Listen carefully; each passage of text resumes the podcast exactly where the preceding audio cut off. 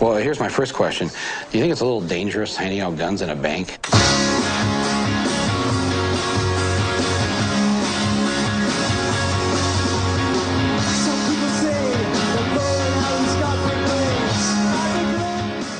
Do you know what a derivative is? Most people on Wall Street don't. Hello and welcome once again to Michael and Us, a persistent tour through the life and art of Michael Moore. I'm Will Sloan, as always, with me. Luke Savage.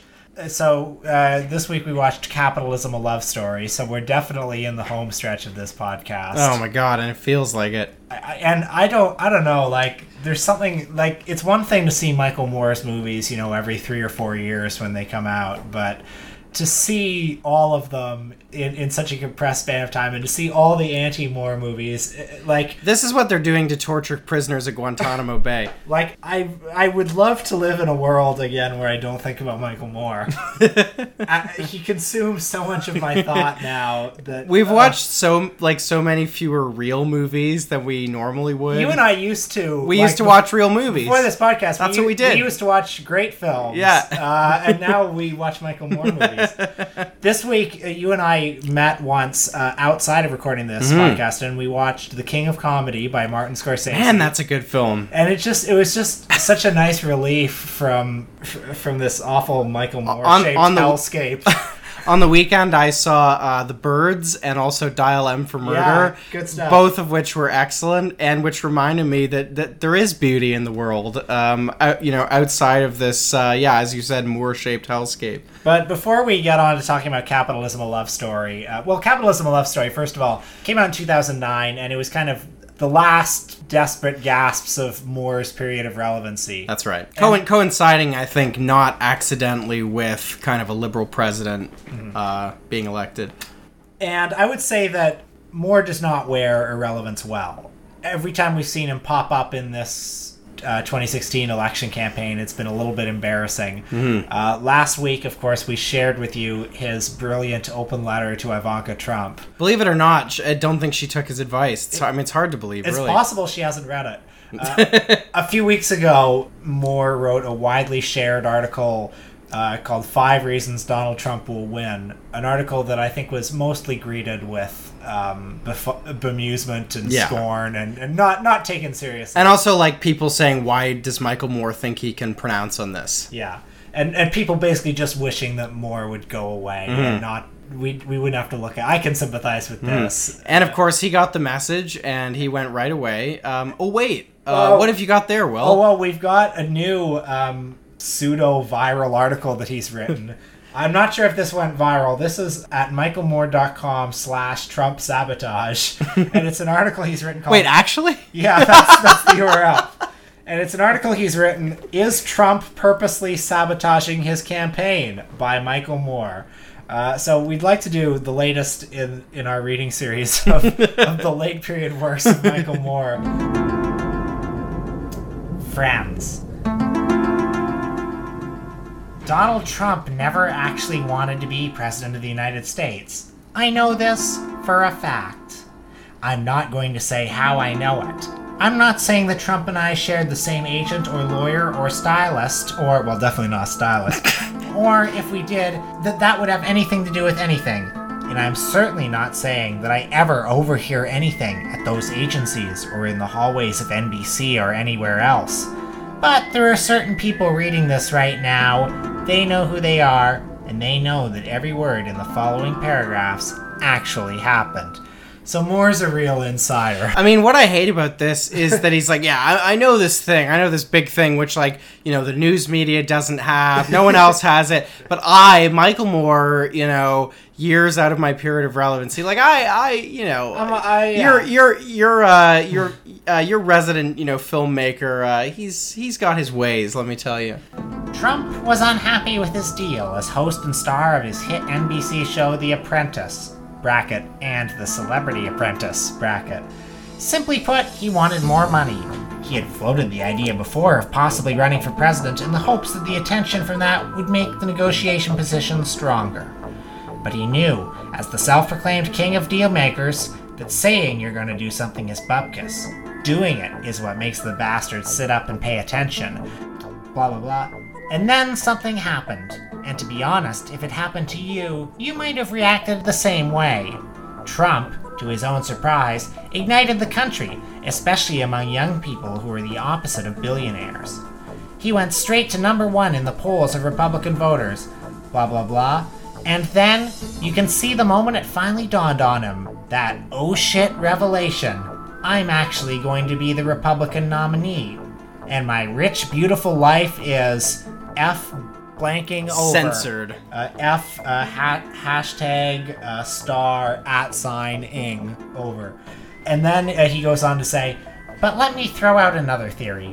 One that assumes that Trump isn't as dumb or crazy as he looks. Maybe the meltdown of the past three weeks was no accident. Maybe it's all part of his new strategy to get the hell out of the race he never intended to see through to its end anyway. Because, unless he is just crazy, the only explanation for the unusual ramping up, day after day, of one disgustingly reckless statement after another is that he's doing it consciously, or subconsciously, so that he'll have to bow out or blame others for forcing him out. And then he concludes it with Trust me, I've met the guy, spent an afternoon with him.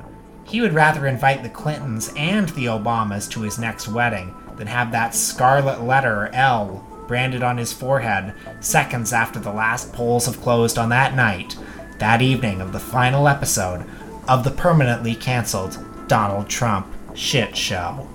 Yours truly, Michael Moore. Uh, well, first of all, I hope Trump keeps running just to prove Michael Moore wrong. I'm gonna just say, like, uh, this isn't very convincing. I mean, apart from Moore's contention to have insider knowledge, which he doesn't have. I mean, for God's sake, let's be let's be serious. I mean, this idea that Trump is ran for president uh, because he wanted more money from NBC. It's like Trump is pretty rich, Yeah. and he spent a lot of his own money on his campaign. Yeah. I, I think it's pretty easy, just like having seen Trump a lot, to think that he really is a megalomaniac Yeah. who thinks he can be president. Yeah.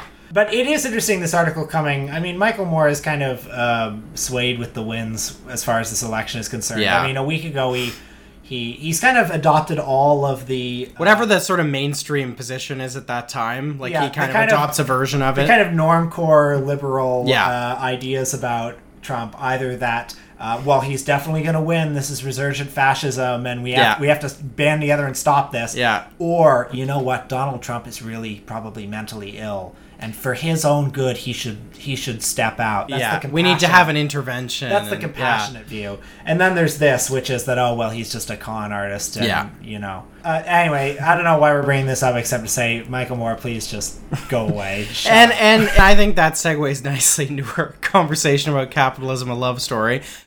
This is Michael Moore. I am here to make a citizen's arrest of the board of directors of AIG. From Michael Moore We're actually here to make a citizen's arrest. Speak to my supervisor. In the white shirt, Yep. blue tie, That's it. uh, receding hairline. the guy who brought you Bowling for Columbine, Fahrenheit 9/11, and Sicko. What else do you want to leave the building? Your cameraman and your crew. Oh, come on out. All right, sir. they don't speak English. Donde? This fall, the most feared filmmaker in America Can I talk to you, sir, for a second? Can you tell me what a credit default swap is? Can you explain a derivative to me? will reveal what happens when Wall Street tanks Stock markets crash. bankruptcies, Foreclosures. a global meltdown. and the government bails. By spending just a few million dollars to buy Congress, Wall Street was given billions. The motion is adopted. You know Michael Moore is, don't you, Betty? The film director, he's filming me right now. How did this collapse happen? I got home on a Friday. Everything was just fine. I called back after my plane landed in Indiana, and all of a sudden we've got this crisis on our hands. There's got to be some kind of a rebellion between the people that have nothing and the people that's got it all. Everything was being handled by the Treasury Secretary from Goldman Sachs. They had Congress right where they wanted them. This was almost like an intelligence operation. This is straight up capitalism. Boom. Where's our money? I don't know. The people here really aren't in charge. I guess you win. We want our money back. Capitalism offers people the freedom to choose where they work. There isn't anything in here. I'm not going to be a gentleman's club hire dancer. We're here to get the money back for the American people. I got more bags. Uh, 10 billion probably won't fit in here. So I think it's safe to say that for the first like 30 minutes of this film, We we were were, we were feeling all right. We were feeling okay. And then and then what happened? Well, then, like, I don't even know where to begin with this movie because there was so much in it, and It's very long. it's it's o- it's over two hours, and so little of it really uh, kind of stuck with me. Yeah. It feels like it, it was just a lot of disparate scenes that kind of evaporated from my memory the minute they played. I mean, this movie isn't that bad. No, it's certainly not good. It's not good. It's, it's it's not that bad, but even a movie that we didn't like very much, like Fahrenheit 9/11, I remember it pretty well, and there were a lot of memorable scenes. And this one was just kind of flat. Yeah. There's a vague thesis that unites the whole film, which I guess is that all these little vignettes you see kind of show capitalism at its worst, its most kind of abominable and immoral and unethical. And he kind of, towards the end of the film, gets at a sort of, I don't know, kindergarten version of like Bernie Sanders' critique, which is that the economy is rigged against ordinary people because there's a kind of self reproducing cadre of financial elites that are kind of secretly pulling the strings behind the whole thing. But I think it's safe to say he doesn't really develop this into. I mean, I said at one point during the movie, if this was like 15% more cerebral and just had 15% more real analysis, that would be great. Mm-hmm. There's almost no moment in the film where he lays out here's what I think capitalism is, and here's what I think is wrong with it. And I suppose he would say that, you know, that's for, you know, the emotional impact of these scenes kind of. But just, you know, I was left thinking, just like, give us some real analysis, man. Like, there's nothing holding this film together except, except these awkward emotional segues that when you start kind of picking them apart don't really amount to much. Basically, it, the conclusion of the movie, and we're really jumping ahead here, but he concludes with Franklin Spoiler Roosevelt's. yeah. He ends with Franklin Roosevelt's call for a second Bill of Rights, basically saying that it's self evident that all Americans should have a good home, a good education, a good job. One of the last things he says in the movie is capitalism is an evil that must be destroyed, and the solution is democracy. Mm-hmm.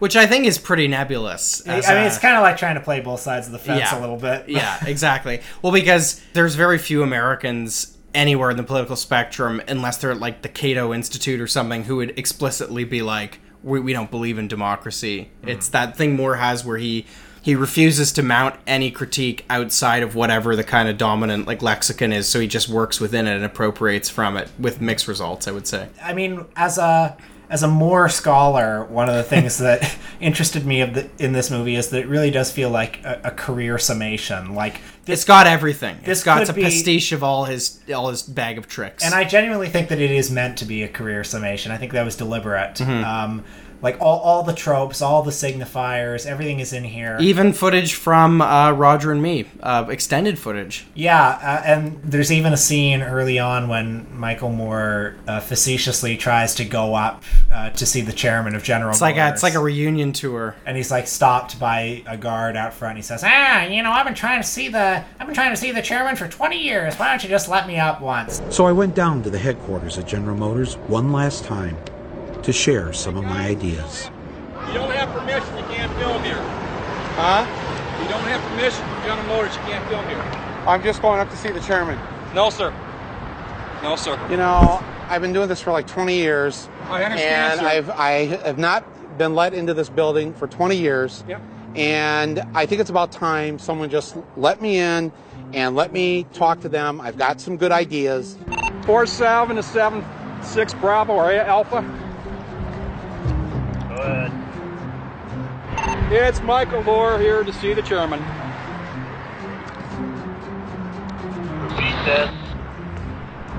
It's the filmmaker, Mr. Michael Moore. He's here to see the chairman.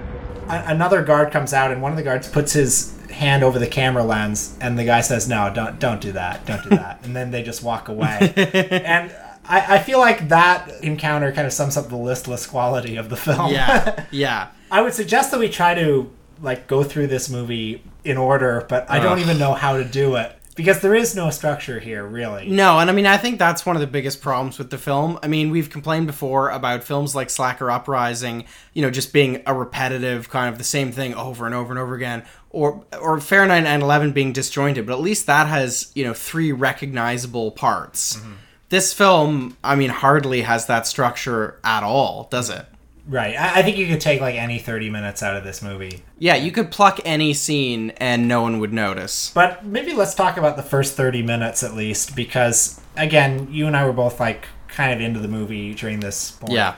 It, it opens with us seeing, you know, a, a purported educational film of about the fall of Rome and Moore contrasting the fall of Rome with the decline of the American Empire. You know, the elites running the country and Gap between the rich and the poor. yeah, and uh, no jobs for the poor, and uh, you know spectacles like whether it be uh, chariot races or American Idol to keep Right. to keep the poor Well, docile, docile. and yeah. uh, and then it moves on to we see uh, an elderly couple whose house has been foreclosed on because they got one of those subprime mortgages. And, and I think this scene with the couple is, again, what Michael Moore does best. Mhm. Is just showing kind of like ordinary Americans who have been fucked over by the system. Yeah. It's not the most sophisticated argument, No. but it ha- it carries a certain emotional weight. Well, as as I think you know, the kind of iron rule of Michael Moore that that our uh, Moore scholarship over these past months has established. I think a- any moment in a Michael Moore film where he where like he's letting other people speak is usually better. But then we move on to Moore's kind of nostalgic look at the America that he grew up in. Uh, an America where capitalism was working just fine, and which he credits to the fact that there were strong unions in place. And he basically pins the blame on the decline of America on Ronald Reagan. Yeah. And the way he could you could you describe the way he does it because in you know in his usual way it's just grossly oversimplified. So he, yeah, I mean, it is it is really oversimplified and completely overlooks like the crisis of American capitalism that began in the 1970s and just innumerable other things. And I don't think it would be too much of a stretch for him to do a more nuanced take, certainly than the one he provides, mm-hmm. which involves. There's a, a, famous speech Jimmy Carter gave, which you can watch on YouTube in full. That's called "A Crisis of Confidence," and he's he's kind of um, you know moralizing about how you know we're worshiping consumption and people are becoming defined not by who they are but, but by what they own and things like that and then michael moore you know kind of starts doing a voiceover and, and says you know like uh, you know what a downer or something like that and then you know it's like we needed a new sheriff in town. And then you know there's like ronald reagan footage and movies being a cowboy and Real and low-hanging whatever. fruit. really really easy stuff. And there was there is one kind of beautiful moment in that sequence which is you learn about the treasury secretary who is a you know a big finance viceroy or whatever who uh, went on to become reagan's chief of staff as he was fading.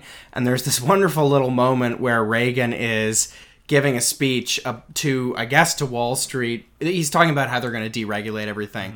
And the guy leans over to him and you hear him say uh, better speed it up. And then reagan suddenly sounds like this you know disjointed old grandpa and he's like oh right, right, right, you know he's all flustered and he starts you know reading it you know faster reading the speech faster. That's pretty amazing. Moore is good at like finding these. He's still good at finding these little moments Mhm. that nobody else has found. Uh, you know, like in Fahrenheit 9/11, in that early scene with all the black members of Congress Mhm. trying to protest. yeah the election in florida Or in this movie, even Roosevelt's speech towards the end is something that wasn't all that well known. So Yeah. he's good at finding. Or or in or in. Roger and Me with the uh, the the factory that's a monument to the auto industry where the where the with like the singing robotic workers and things like that. He's good at those. So essentially, Moore credits the collapse of the American empire on the fact that this Reagan chief of staff uh, was was the puppeteer behind the Reagan administration and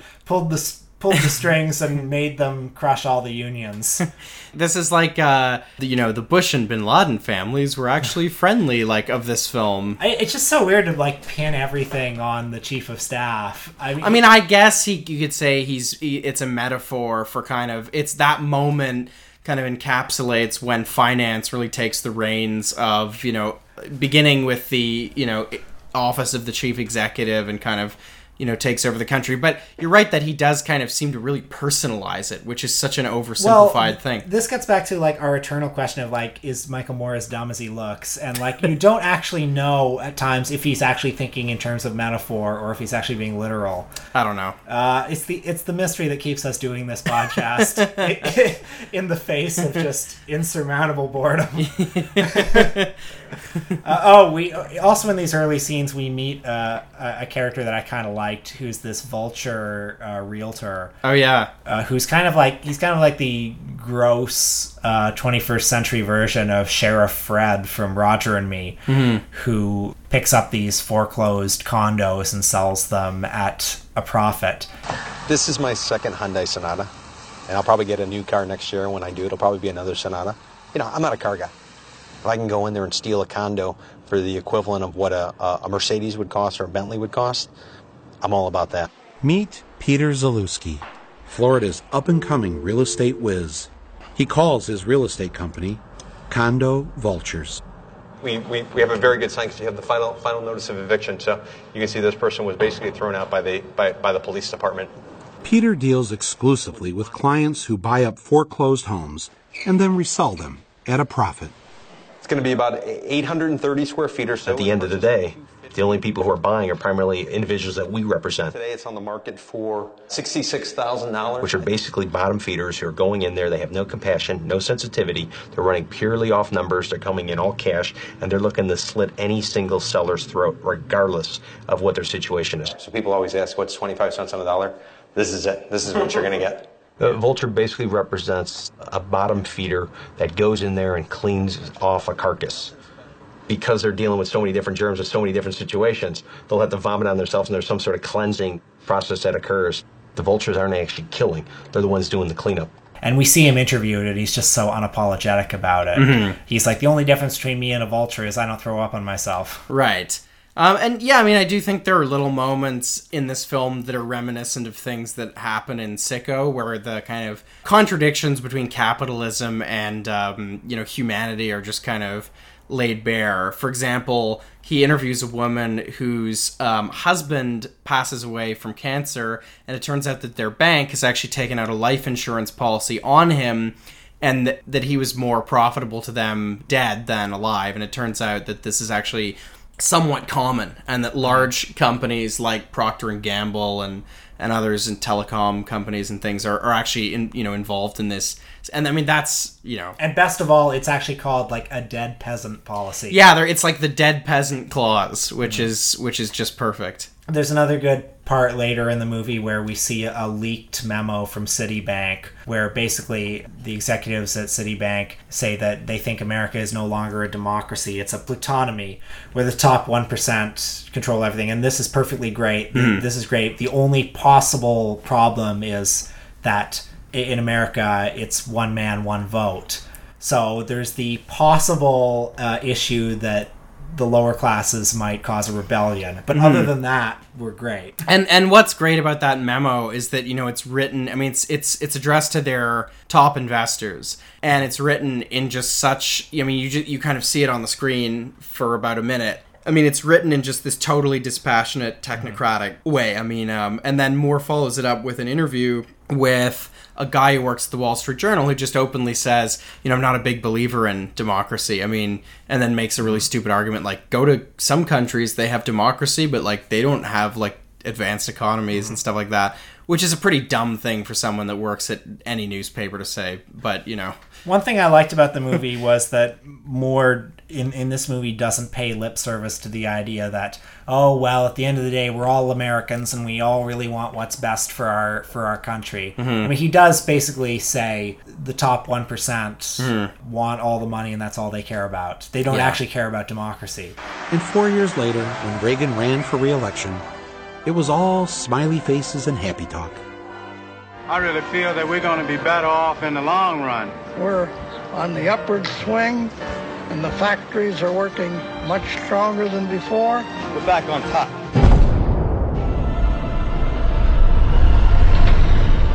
Actually, what Reagan presided over was the wholesale dismantling of our industrial infrastructure.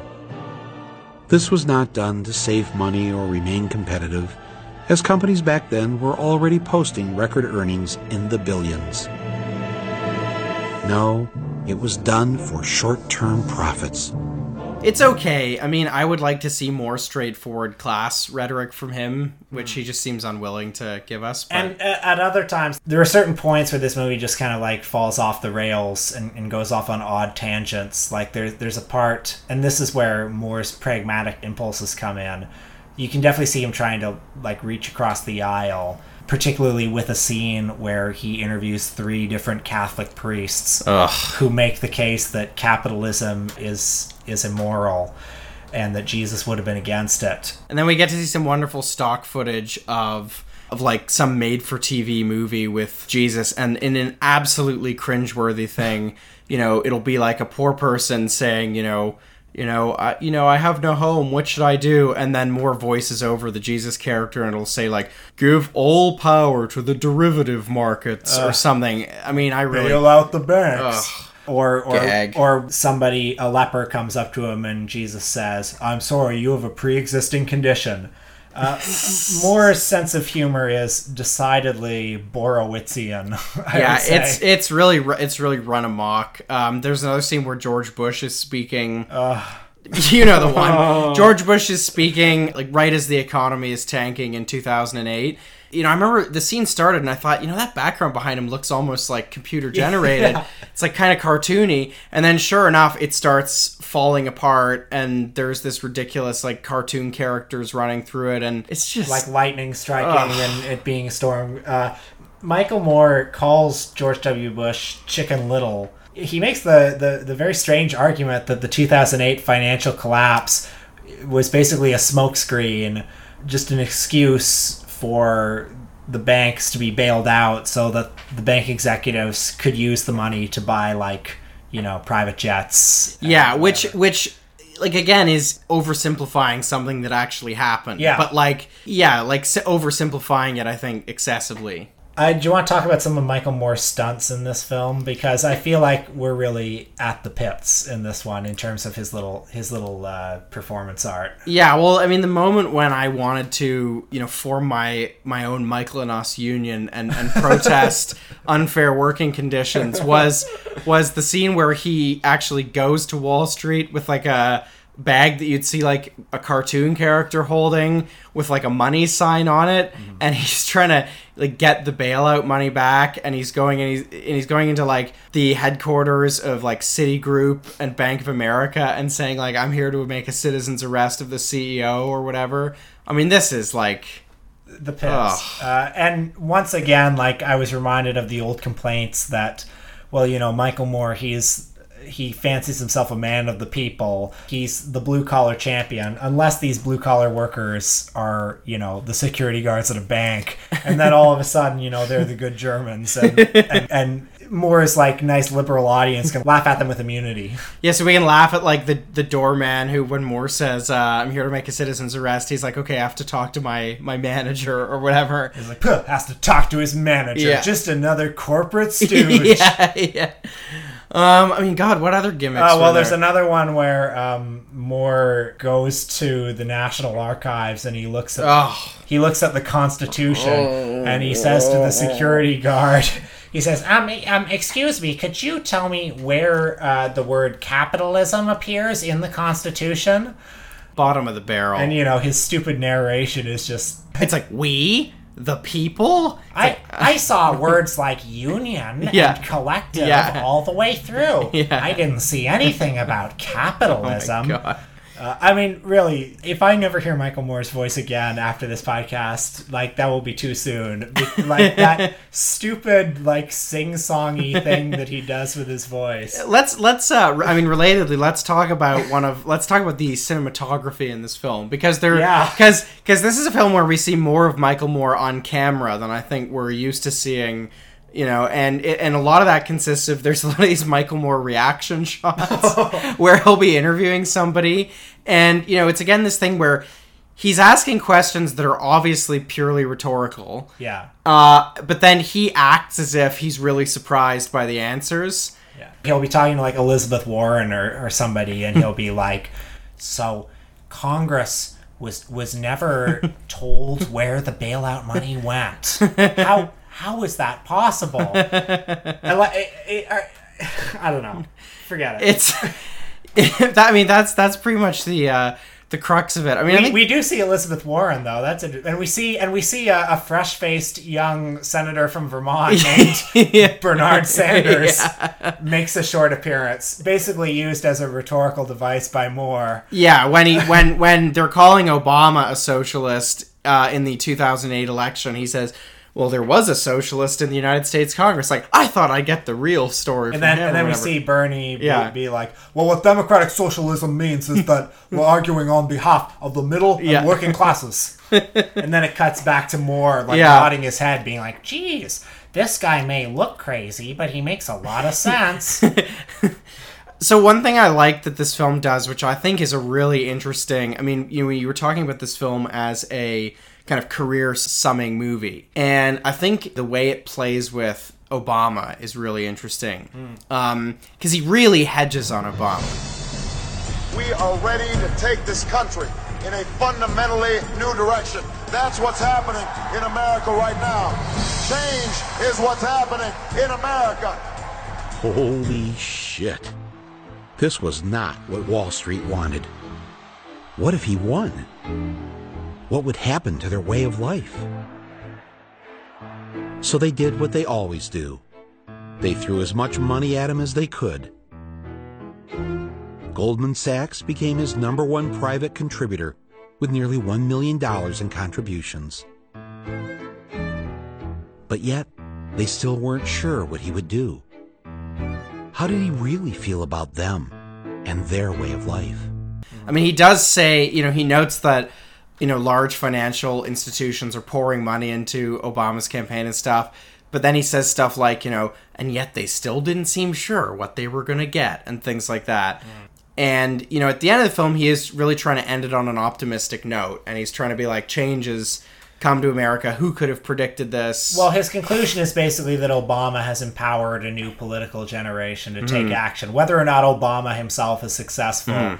he's inspired a lot of people. And so we see a, a sit down strike at a company somewhere, eh, or we see a couple of other businesses formed along democratic Mhm. lines where all the workers are part owners basically and you know we see some other demonstrations uh, and i remember watching this movie in the theater uh, thinking, well, you know, good luck. I mean, basically thinking that his concluding arguments, these examples seemed pretty pitiful. Yeah. And I basically thought, well, like, you know, that's nice, but one sit down strike in the in the middle of uh, Detroit somewhere, Mhm. that's not going to stop capitalism. But having said that, I mean, what's kind of interesting about this movie? I mean, th- this movie came out. It was it, like it did all right for a documentary, but it wasn't with the zeitgeist. I think. No. Um, and I think it was kind of fucked by timing. Mhm. It came out in 2009. Had it come out in 2008, Mhm. like right after Yeah, the financial perfect. collapse, it would have been perfect timing. Had it come out two years later, Mhm. when the Occupy Wall Street movement happened, it also would have been very timely. I think it would have been timely, but I actually think it, it would have been outdated at that point. I mean, I think one of the reasons why this film, I don't think this film has aged well, even though it's not even that old. I mean, as we move through this podcast, we're getting closer to the present day. And yet I feel, feel like this film, you know, these critiques Moore was making in 2009, I think felt fresher. Mhm. Um, and we're like seven years on from that, and, you know, we have like Jacobin magazine now. You know, Sure. we have you know we have uh, we had a you know an actual socialist run with some success for the U.S. presidency, that kind of thing. Like it it feels really trite, and I mean more trite to me than an average Michael Moore film. You know, I think it's great that we no longer have to depend on Michael Moore as the only voice on the left in the media. Uh, he basically does end the movie though with like a call to action. We see him uh, in the movie's final and most ambitious stunt. He he takes police tape, uh, crime scene tape, and puts it all around the financial district. and he does he brings out his his uh, his uh, Ugh. his familiar megaphone, Yeah. and he starts shouting things at the uh, at the battlements This of Wall Street. citizen's arrest. Crimes have been committed in this building. I am here to make a citizen's arrest. Please come down and step away from the building. Do not be afraid. Federal prison is a nice place. And, Yeah. then, and then the screen goes to black, and Moore says, You know, I can't really do this anymore. Unless those of you who are watching this in the theater want to join me. I hope you will. And please, speed it up. so basically, he's calling for the Occupy Wall Street movement, and he was quite um, he was quite active in Occupy Wall Street. I Mhm. mean, he was very visible at it. And you and you saw him at Occupy Wall yes, Street. Yes, I did. You know, uh, he looks exactly like Michael Moore. uh, and I assume that he was there all the time, mostly because he was kind of like, "Oh, great! My the prediction from the end of Capitalism Love Story came, true." Yeah. All right, let me let me go over. These are serious issues that you raise in your film. Okay. Yes. And by the way, I went in late. I had a hat. I had a disguise. I didn't want people. I didn't want people to see me sneaking Good, in, and I snuck out early. Okay. Yeah, So. you bought a you bought a ticket for Zombieland and then snuck into the Well, other want theater. kind of like that, yeah, well, kind of something like that. Right. Um, and I want a refund before you leave here tonight. No. All right, no, but in all seriousness, look, you're a talented movie maker. You have a left-wing point of view. You don't apologize for it. I'm not. I'm going to give you credit for that. Right. Because I think you're an unapologetic socialist, however you want to describe yourself. Fair? Christian. I'm a Christian. Yeah, well, But we have different views on the economic Well, system. no, but I believe I believe in what Jesus said. That So do I. You're you actually you were well. Are you Catholic? I'm Catholic. You, yeah. Really? Did you go to mass on Sunday? Every Sunday. I went to theology. I You went, studied you went to mass this past Sunday? I did. Oh, what was the sermon about? Oh, you remember the Uh, it was- gospel? it was about Michael Moore and no, no, uh, come on. You didn't go. You I didn't go. No, Well, no, I I go every. Sunday. I go every Sunday. Well, so do you remember I the do. gospel I this don't past remember Sunday? the gospel this past Sunday. It was just two days ago. I don't remember. I went. Did Saturday You're not night. I paying went attention. Saturday night. You went. but uh, of course, he didn't stop uh, making movies. Uh, he he decided that he could keep doing this, and that's why he made Where to Invade Next, which uh, Which we'll get to, but should we do maybe the, the awful truth or something? Yeah, I mean, I you know, I don't, I don't think we're finished yet. I think uh, with this, uh, with this particular film, I feel like we may be. Uh, Just like America, we're battered and we've, Yeah. we've taken had a lot taken out of us, but but we're gonna come roaring back. yeah, it, Our it- best days are It will be, it will us. be, it will be morning at Michael and us. Um, Yeah. so uh, I guess uh, we'll we'll move on to some of the more uh, deeper cuts, uh, Yeah. the awful truth, and and perhaps a few other things before we get to our swan song with uh, Where to Invade Next. Uh, basically, I'm like so dreading watching Where to Invade Next again. I mean, this movie that we saw tonight was painful enough. Yeah. Where to Invade Next, I think, is a whole other level of annoying. I mean, it is just a series of gimmicks, and that and that's it. And I mean, I tried to start a feud with Moore by giving it by giving it a negative review in Jacobin, but he, he didn't take it take it up, believe it or not. And incredibly enough, Moore has not responded to us yet. to our many, uh, you know, to our many, um, you know, acts of outreach trying to get him on the show. we are the only Michael Moore podcast on iTunes. Yeah. And we know he's searching. we know Michael Moore is the kind of guy that you know, you know, those celebrities where they'll just tweet their own name, and it's cl- like like Michael Moore is due for like an Ed Balls moment where he just where he just tweets Michael Moore. So you know, Michael, you know, we, we know you can hear this. And Uh, like, look, we're not totally Like, we we really beat up on you on. we've been fair to you though. Yeah. Like, I mean, compare us to your critics at Fox News. I mean, we're this is a walk in the park. Come on the show. Come on, we- defend yourself. but not, like a man. But like, not even like if you if you came on the show, you just wanted to chat and have a friendly conversation. That would be fine too. Yeah, we'll do it. We'll, you know, we'll go easy. so I guess um, that does it for this week. I would say uh, we're feeling thoroughly demoralized, even more than usual at the end of one of these things. Um, but thanks uh, to everyone who's been listening so far. We've we've certainly got a bigger audience for this show uh, than uh, than I, I expected. So Or that- uh, that we should have, Yeah, or that or that it deserves. But uh, I think we're uh, having fun with it, and uh, we're looking forward to the last few. So uh, till next time, I was Luke Savage. And I was Will Sloan. Have a week. Must